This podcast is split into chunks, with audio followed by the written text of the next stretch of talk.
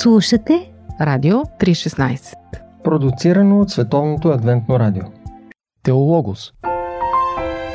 Теологос. Предаване за Бог и Неговото Слово. Със съдействието на Теологичен колеж Стефан Константинов.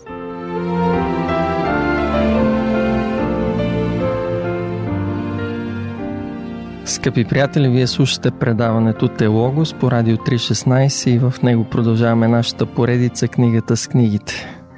С вас през следващите няколко минути ще бъдем водещия на предаването Борислав Йорданов и нашия гост, пастор Вентислав Панайотов. Ще ви представим едно кратко въведение в библейската книга Неемия. Здравей, Венци! Здравей, Боби!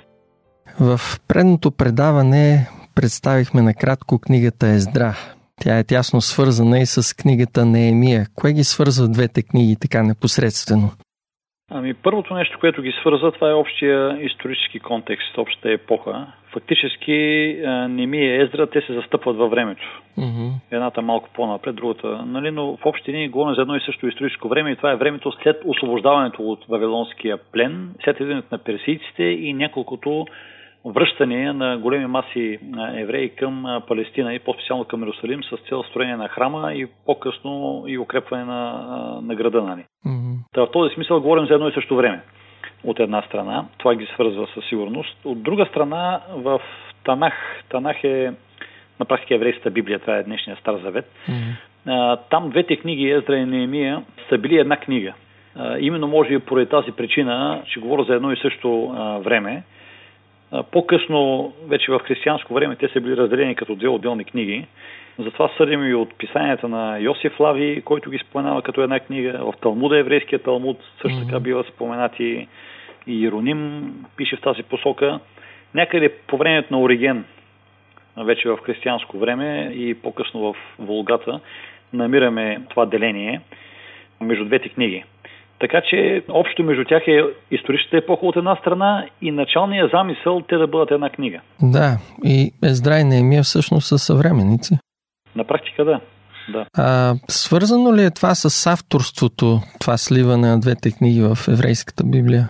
Ами, твърде вероятно е. Не мога да го кажа с а, 100% сигурност, но така една голяма част от хора, с които се занимават с тази материя, считат и приемат, че Неемия твърде вероятен автор на книгата, защото се говори в първо лице единствено число. Mm-hmm. От една страна. Има, разбира се, и друга теза, която приема Ездра за автор на книгата, особено при положение, че двете книги са били едно цяло в началото. Mm-hmm. В този смисъл, ако това е така, той може би да е ползвал някакви мемуари от страна на Неемия.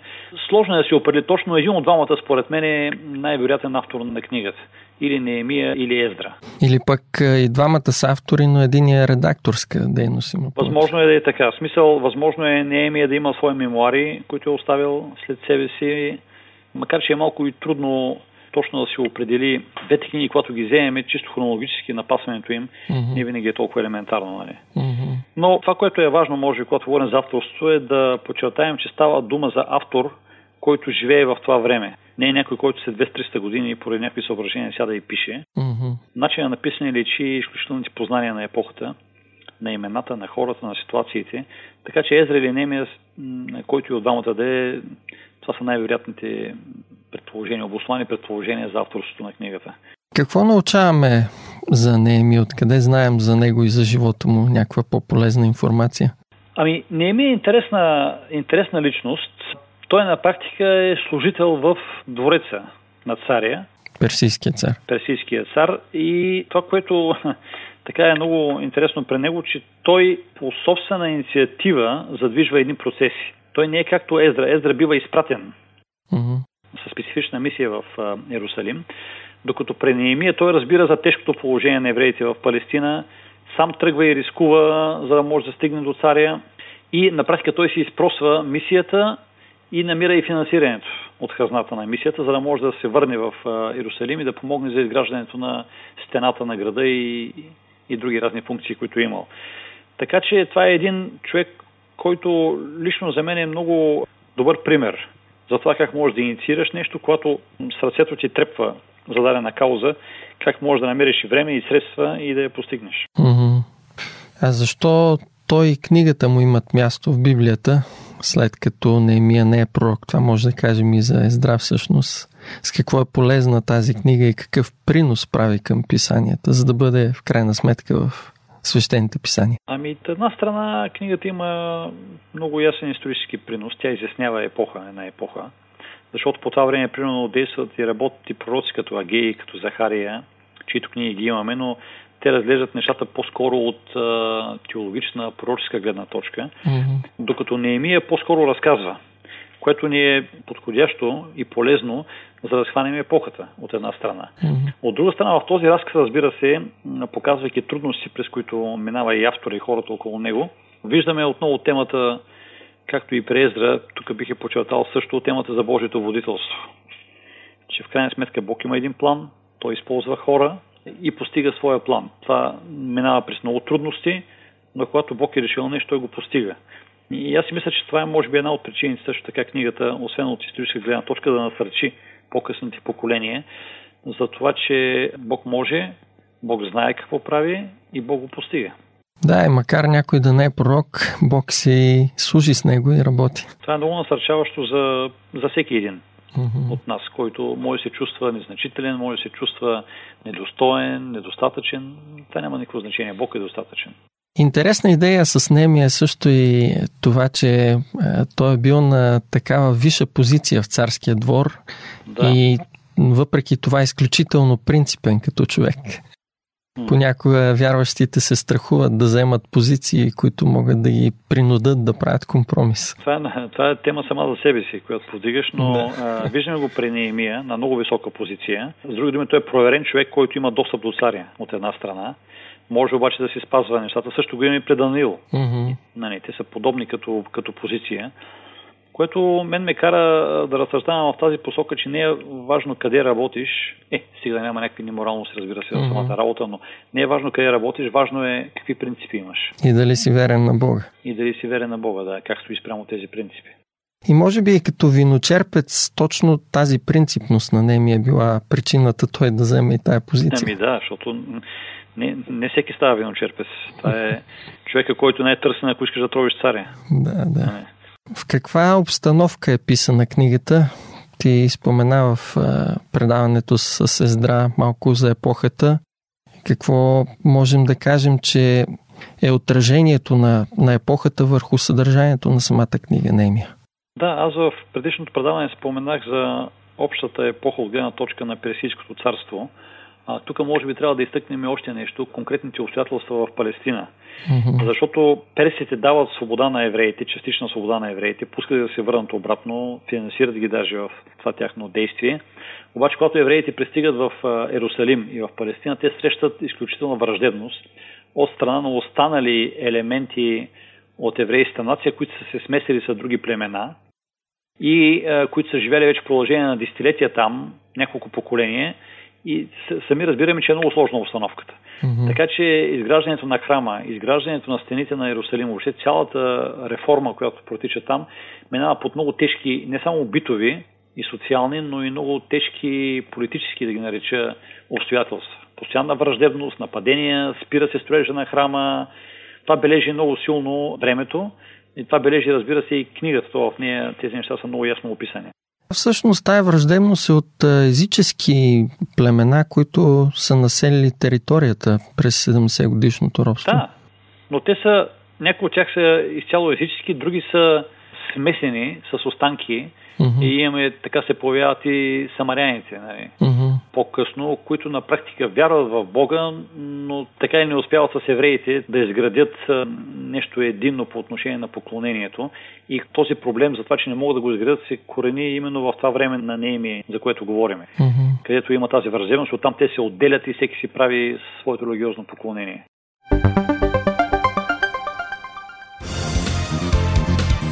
Какво да кажем за Дискусии по Радио 316 Теологос За кого всъщност пише Неемия своята книга? Какво иска да каже на потенциалната си аудитория с нея? Ами, има различни теми, които са загаднати. Аз си мисля, че книгата а, прави една връзка, макар и не много гласно, но все пак и като епоха и като период между две пророчества – Едното е това на Еремия за 70-те години плен mm-hmm. което фактически е изтекло и поради изтичането на периода вече започва възстановяването. От друга страна, също започва, така да се каже, от това време горе-долу, един период от 70 седмици, за които пророкува пророк Данаил. Това пък е едно време, което гледа напред. Mm-hmm. Някъде между тези два пророчески периода се намира самата книга. И аз мисля, че тя има за цел от една страна да покаже на хората, че Бог има план и Бог не оставя народа си и че покаянието е възможно. И втората важна идея е, че има бъдеще. Когато има покаяние, има и бъдеще. Когато има осъзнаване, има бъдеще. Някъде там между миналото и бъдещето се намира книгата и тя има за цел да ги свържи. Mm-hmm. И това е свързано и с идентичността на народа също така.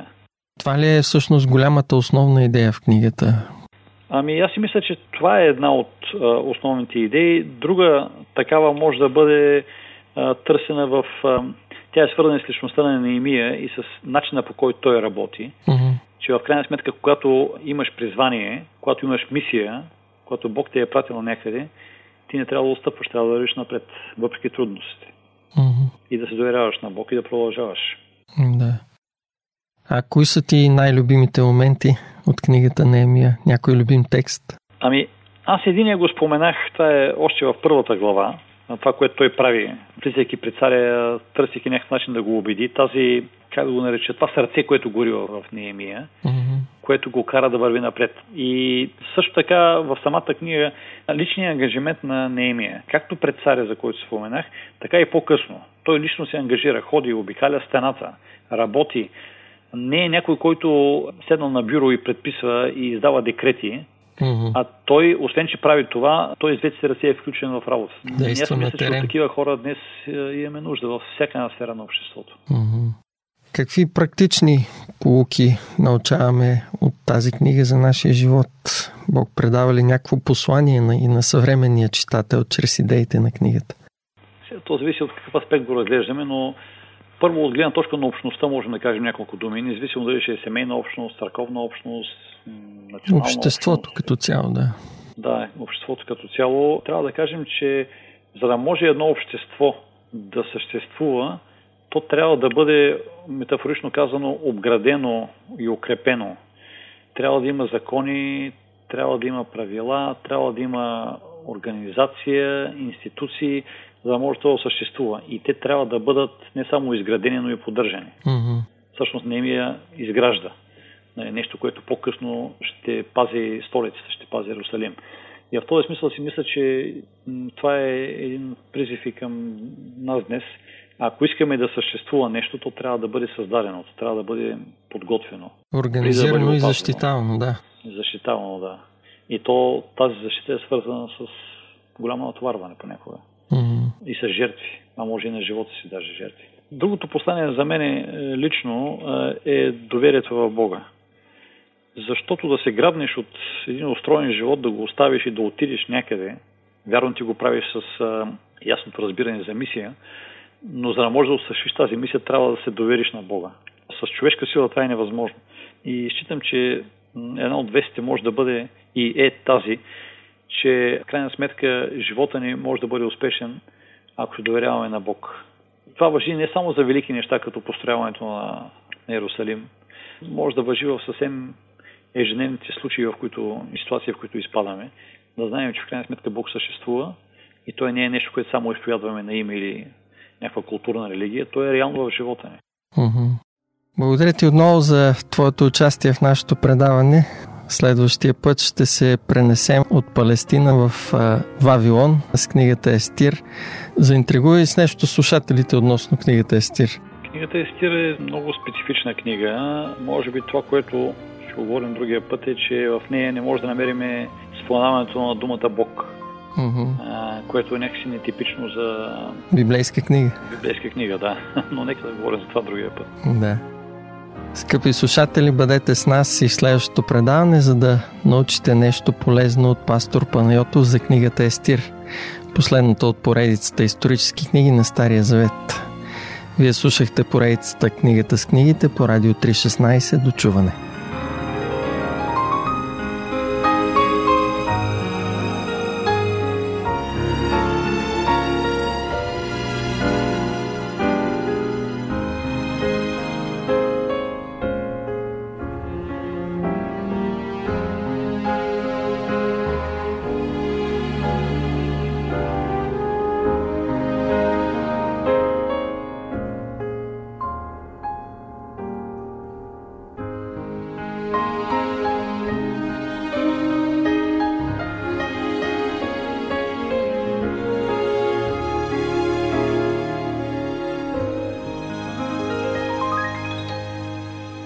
Слушате Радио 316 Продуцирано от Световното адвентно радио.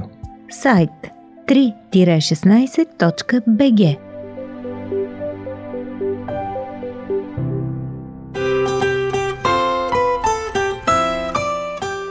По пантофи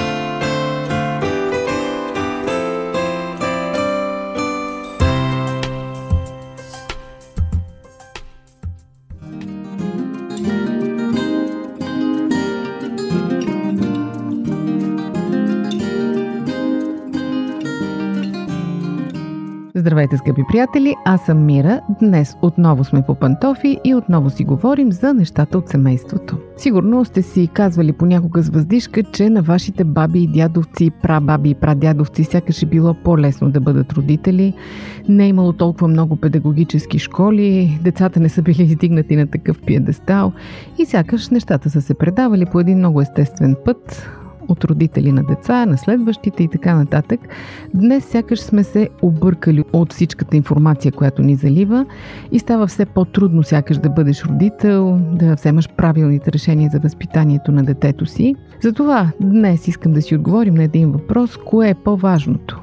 Детето ви да израсне с правилните знания или с правилно развита психика? Психолозите са единодушни, че най-най-най-важното нещо за едно дете е да израсне с здрава психика. Всичко останало е следствие. Защото детето ви може да се научи да свири на няколко инструмента, да научи няколко езика, но ако то е невротично, ако не умее да се справя с предизвикателствата, ако е емоционално нестабилно, всичките тези знания понякога дори може да му навредят вместо да му бъдат от полза. Днес ще ви предам синтезираните съвети на психолозите за това как да отгледате психически здрави и издържливи деца. Първо, не се дръжте с детето като се жертва. Ако детето е изкарало слаба оценка на теста или пък го изключат от отбора по плуване, не е болка за умиране, не е край на света. Не му съчувствайте, не се дръжте с него като се жертва, не го утешавайте. Просто му кажете, че така е в живота, пълен е с разочарования. Човек трябва да се научи да поема отговорност за постъпките си, да се справя с несправедливостите и изобщо да се държи мъжки казано в кавички. Колкото по-бързо го приеме, толкова по-добре за него. Светът не е идеалното място за живеене, не е прегръдката на мама. И е хубаво детето постепенно да научи това. Второ, не се поддавайте на чувството за вина. Отказали сте му нещо, не се отмятайте от думата си за само защото виждате колко е разочаровано и тъжно. Може да ви къса сърцето. Обаче, вашите думи трябва да тежат и да означават нещо. Ако вашите деца спрат да уважават решенията ви, скоро ще ви се качат на главата. Не забравяйте, освен това, че те са отлични манипулатори. И докато вие се измъчвате от чувство за вина, те най-вероятно вече са забравили, че са се обидили и разсърдили. Тоест, важно е, отстоявайте решенията си, дори понякога да не са най-правилните. След време може да го обсъдите с детето, дори да му се извините, че сте взели неправилно решение, но то трябва да знае, няма идеални родители, както няма и идеални деца. Трето, не превръщайте децата си в център на света. Разбира се, че те са вашия приоритет. Тук няма спор. Обаче правете разлика между грижа и задушаване, между обич и заслепление. Нека децата ви да знаят, че са много важни за вас, но също така да растат със съзнанието, че не са центъра на света, не са най-добрите, не са гениални. Не могат да очакват всичко, каквото си поискат да го получат, че не навсякъде ще ги посрещнат с фанфари и с червен килим.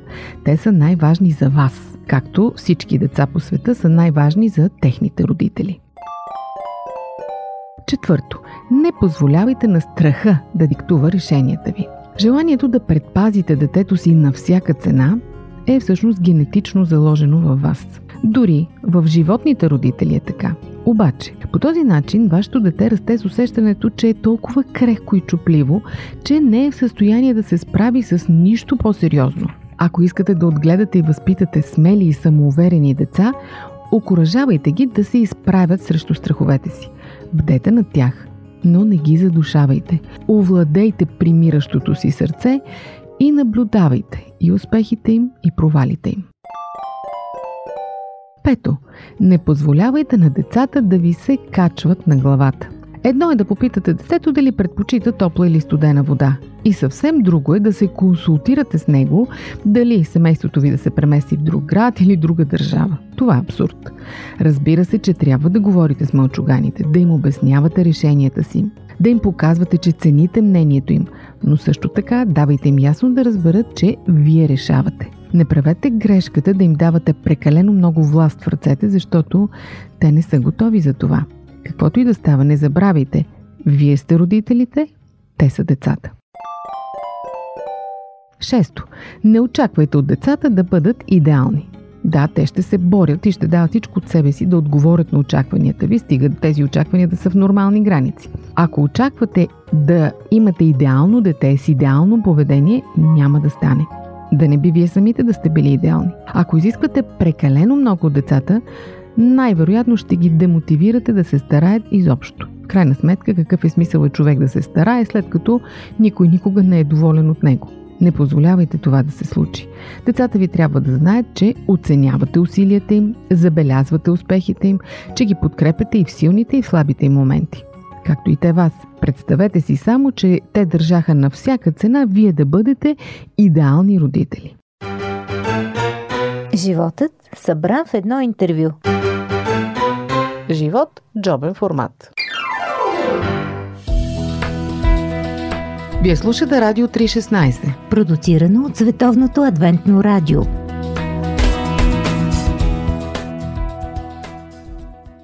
Седмо. Научете ги на отговорност. Има безброй изследвания за това колко е важно да включите децата си в домакинска работа. Въпреки това, статистиката показва, че само 28% от децата вземат дейно участие в седмичното почистване на къщата, в отсервирането на масата, в миенето на чиниите и така нататък. Интересно защо ние родителите постоянно щадим децата си. Да не се претоварят, да не ги заболи кръста, да си починат от училище. В крайна сметка, вие не сте техни слуги. Никой не се е преуморил, ако си е измил чинията след хранене или сутрин си оправя леглото. Ако искате да възпитате деца, които да пораснат като сериозни, отговорни възрастни, а вие със сигурност го искате, не ги щадете толкова. Те не са чупливи. Натоварвайте ги с задължения. Сами да си опаковат обяда за училище, да изхвърлят буклука, да пазаруват, да слагат масата, да мият чини, да извеждат кучето и така нататък. Наред с това ги поощрявайте да отделят време за спорт, за хобита. Изследователите са единодушни, че най-пагубното нещо за едно дете е бездействието и скуката. Осмо. Не се опитвайте да ги спасите от света. Със сигурност, като добри родители, вие се опитвате да направите всичко възможно да спестите на децата си болка и разочарование. Само, че за съжаление в този тъжен свят болката и разочарованието са част от порастването. За да бъдат разумни и психически стабилни възрастни, децата трябва отрано да опознаят емоции като тъга, страх, разочарование, гняв и да се научат да ги управляват. С ваша помощ те ще добият увереност в себе си и ще надраснат страховете си. Девето. Не се чувствайте отговорни за чувствата на децата си. Не се опитвайте постоянно да ги ободрявате, когато са тъжни, да ги забавлявате, когато им е скучно, да ги успокоявате, когато са разстроени. Това би означавало, че се чувствате отговорни за техните чувства. Вие не сте аниматори, вие сте родители. Разбира се, това не означава да бъдете безразлични към техните болки в никакъв случай, но просто се опитвайте да ги научите сами да анализират чувствата си, да се справят с тях, да ги отработват. Така ще пораснат като хора, които не се нуждаят постоянно от нечие рамо, на което да си поплачат. Десето. Не се стремете на всяка цена да ги пазите от грешки. Независимо дали става дума за нещо невинно, като това да поправяте грешките в домашното или да проверите раницата да не би да е забравило нещо, без да си давате сметка, вие му създавате иллюзорно чувство за защита. То си знае, че дори да е сгрешило, да е забравило нещо, има кой, мама и татко ще оправят нещата. Само, че в живота не е така, нали? Ние с вас го знаем. И вие не им правите никаква услуга. Оставете ги да се изчервят пред госпожата в училище за това, че са забравили домашното или са сбъркали задачата. Нека един ден да останат гладни в училище, защото са си забравили обяда.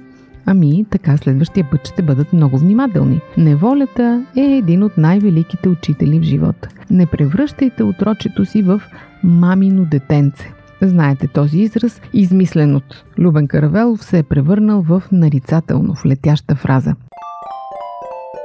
11. Не бъркайте дисциплината с наказания.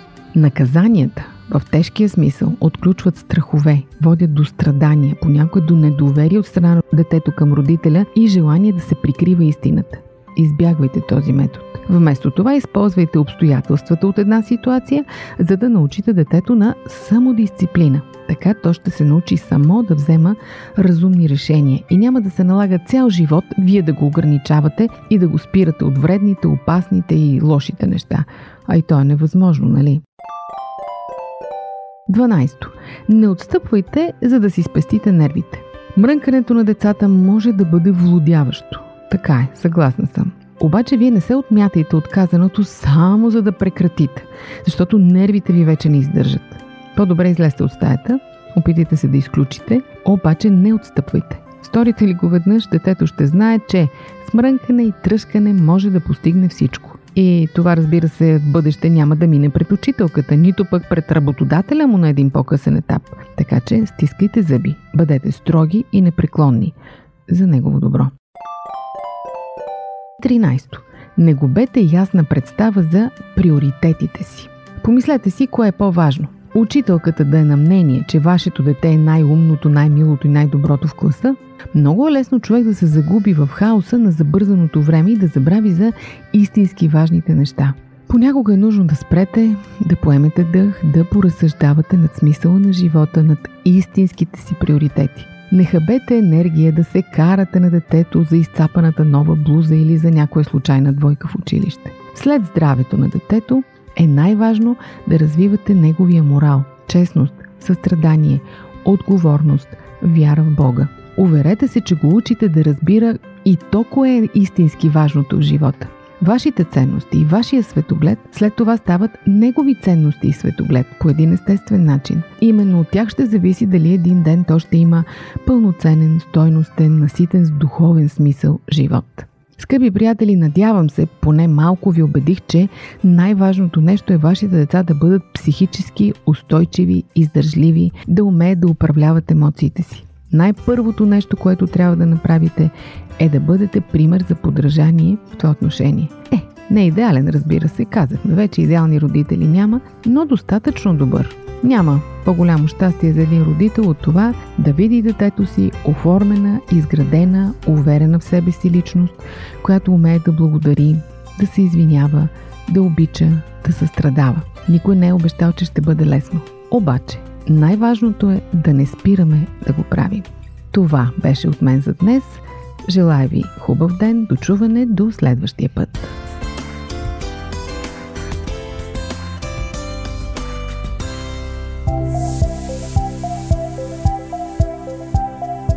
Радио 316 Продуцирано от Световното адвентно радио.